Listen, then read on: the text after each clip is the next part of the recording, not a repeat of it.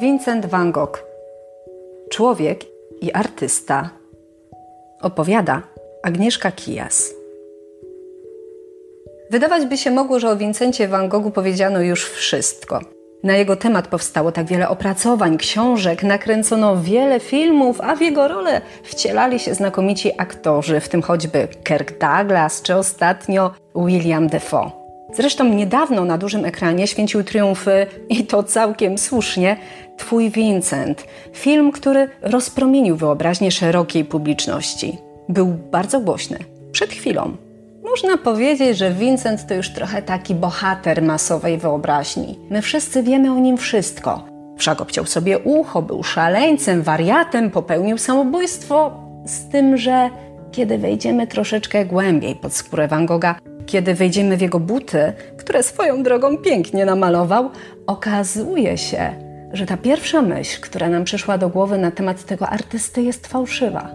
Bo w istocie Vincent van Gogh nie obciął sobie ucha, przynajmniej nie jest to potwierdzone. I też nie był do końca szaleńcem. Choć istotnie przebywał w klinice dla psychicznie chorych, to trafił tam na własne życzenie i na własne życzenie tę klinikę opuścił. A proszę mi powiedzieć, który szpital wypuściłby wariata tylko dlatego, że on tego chce? A? Ponadto okoliczności śmierci Vincenta także nie są do końca jasne i to samobójstwo to również dość naciągana teza. Warto poznać różne teorie na temat tego malarza, niekiedy bardzo skrajne i wykluczające się, by móc sobie wyrobić zdanie o Van Goghu. I zaczynając swoją znajomość z Van Gogiem, postarajmy się podejść do niego jak do przyjaciela. Ja zawsze mówię Van Gogh mój przyjaciel, Vincent mój przyjaciel, ponieważ my bardzo często zapominamy, że artyści to zwykli ludzie, z krwi i kości. Każdy z nas ma swoje słabości, swoje wady, zalety, ma też swoje momenty chwały. I Vincent van Gogh też je miał. Bo myśmy przywykli do takiego myślenia, że to był biedny, ubogi Vincent, któremu nigdy nic się nie udawało, a jednak się udało. Udało się i osiągnął nawet pewien sukces. Jego prace zostały docenione, powstał nawet obszerny artykuł na jego temat i to po wielu latach zabiegania o uwagę. Zdobył ją, zdobył uznanie środowiska. No, niestety działo się to u schyłku życia. Proponuję, byśmy spróbowali zdjąć Van Gogha z piedestału, tego zbudowanego z mitów i legend, jakie wokół niego narosły, i go tak trochę odkurzyli.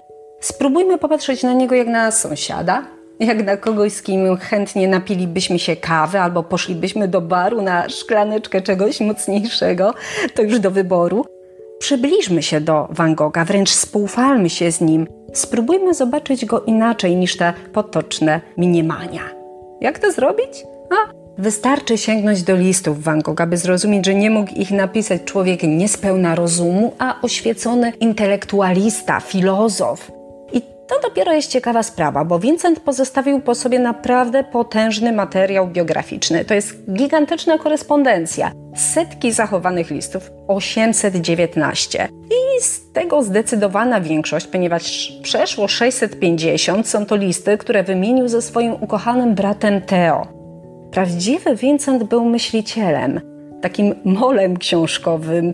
To był typ, który przyparłby was w ciemnym barze do ściany, zaczepił, zapytał, czy macie może ogień, albo jeszcze lepiej papierosa. I od chwili, gdyby tego papierosa otrzymał, to już by się nie chciał od was odczepić do końca wieczoru. Taki typowy natręt. Nie zważałby na to, że jesteśmy z kimś umówieni, ba być może za chwilę mamy mieć randkę, on by i tak zatręczał nas kolejnymi opowieściami o najnowszych książkach, jakie przeczytał. A wierzcie mi, było tego sporo od George Eliot przez Dickensa, Szekspira, aż po Zole. Cenił zarówno klasyków, jak i współczesnych mu autorów, a przy tym interesował się nie tylko malarstwem. Interesował się również filozofią, religią. Taki był Vincent. Oto zupełnie inny Van Gogh.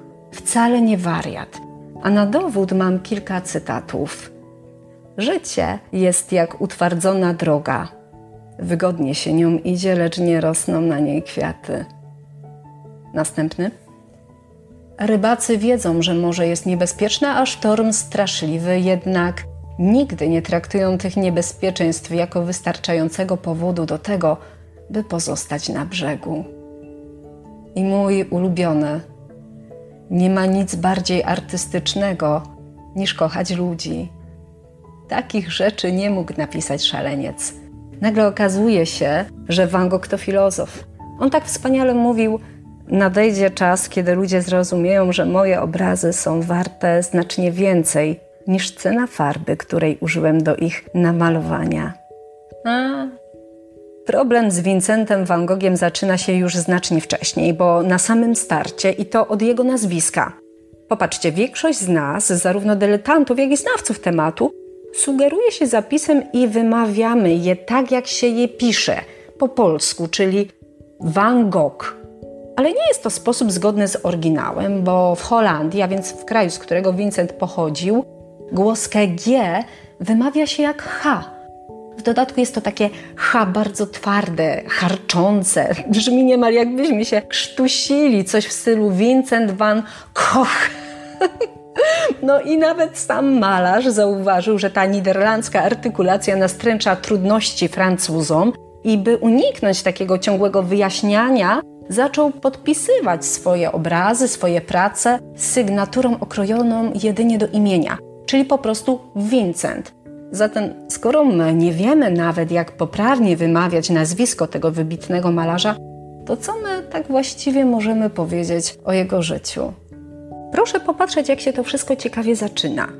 Vincent przyszedł na świat w rodzinie pastora. Jego ojciec Theodorus Van Gogh stał na czele tamtejszego kościoła, a jego matka, Anna Cornelia Van Gogh, również była osobą bardzo religijną. Urodziło im się dziecko. Nadano temu dziecku imię Vincent. Chłopiec. Tylko, że ten chłopiec zmarł w dniu porodu, dokładnie 30 marca 1852 roku. I tego samego dnia, 30 marca, tylko że rok później, na świat przyszedł Vincent van Gogh II, ten Vincent, którego my znamy jako malarza, który będąc dzieckiem co niedzielę odwiedzał cmentarz, gdzie widział własny nagrobek, na którym wyryto jego własne imię, nazwisko i datę urodzenia, która tutaj jednocześnie była datą śmierci. I ten kilkuletni chłopczyk z taką traumą mitu zmarłego brata, którego miejsce niejako zajął, mierzył się każdego dnia. Zresztą podobnie było w przypadku Salvadora Dali, któremu poświęciłam poprzedni odcinek naszych audycji. I jak widać, tych dwóch geniuszy coś łączy. To coś w psychologii nazywa się syndrom dziecka zastępczego. Vincent wzrastał w absurdalnym przeświadczeniu, że przyczynił się do śmierci poprzednika, że niesłusznie zajął jego miejsce i tak to się zaczęło. Ale mało kto o tym wie. Wiemy natomiast co innego. Na przykład to, że Vincent jest autorem słynnych słoneczników. Ten obraz zna każdy i idę o zakład, że na pewno go widzieliście, jeśli nie w oryginale, to na jednej z licznych reprodukcji. Należy on do wielkiej trójcy światowego malarstwa i obok Monalizy Leonarda da Vinci, o której zresztą była już jedna audycja, i krzyku Edwarda Munka, o którym jeszcze Wam opowiem, jest jednym z trzech najbardziej rozpoznawalnych arcydzieł na świecie. Sama doskonale pamiętam, jak w dzieciństwie u mojej babci wisiała taka słomianka na ścianie z reprodukcją żółtych kwiatów w wazonie. Ja tak sobie tutaj mówię słoneczniki, słoneczniki, obraz, obraz, a tak właściwie to nie jest do końca tak, bo nie mówimy tu o pojedynczym obrazie. To cała seria prac, na którą składa się aż 11 płócin i najważniejsze jest to, które obecnie wisi w National Gallery. Aczkolwiek ono nie powstało jako pierwsze. Było ósme z kolei i w dużym uproszczeniu można powiedzieć, że te siedem wcześniejszych prac to studia – a trzy następne są kopiami. I malując ósmą wersję, Van Gogh złamał wszelkie możliwe zasady, ponieważ umieścił jaskrawo żółte kwiaty na równie jaskrawo żółtym tle.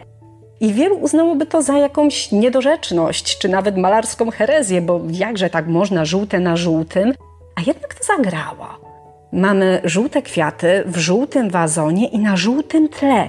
I dzięki temu zabiegowi słoneczniki wydają się jeszcze bardziej świetliste, lśniące. Sam obraz jest bardzo różnorodny. Tło zdaje się być jednolite, lecz gdyby przyjrzeć się z bliska, widać wyraźny krzyżykowy wzór. W zależności od kąta padania światła, ta płaszczyzna za wazonem zaczyna falować, Same słoneczniki wręcz wypadają z obrazu, ciężko przechylają się przez ramę. Hmm? Ale Van Gogh to nie tylko słoneczniki. Rzeczą, która nierozerwalnie wpisuje się w biografię tego malarza, wątkiem, który przyciąga i magnetyzuje odbiorcę, jest ucho, słynne ucho Van Gogha. Jasna sprawa. Jeżeli ktokolwiek słyszał cokolwiek o Vincencie van Goghu, to najpewniej historię o tym, jak w przypływie szału ten holenderski mistrz postimpresjonizmu obciął sobie ucho. A to nie do końca tak. Po pierwsze, Van Gogh nie obciął sobie ucha, tylko stracił kawałek małżowiny. I popatrzcie, jak to od razu zmienia wymowę. Całe ucho i bach, od razu nam się to widzi tak dosyć makabrycznie, jakby on zupełnie nie miał ucha. A w rzeczywistości Vincent stracił kawałek małżowiny. I powtórzę to słowo: stracił, nie obciął, a stracił. Istnieje bowiem inna teoria, inna wersja wydarzeń, która mówi, że Van Gogh został okaleczony. Pytanie brzmi: przez kogo? Do tego wrócimy, obiecuję. A tymczasem zaproście Vincenta do siebie i spróbujcie porozmawiać z nim od tak, jak z dawno niewidzianym przyjacielem. I posłuchajcie dźwięków Hani Derej, młodziutkiej tyszanki, która gra specjalnie dla Was. Do usłyszenia!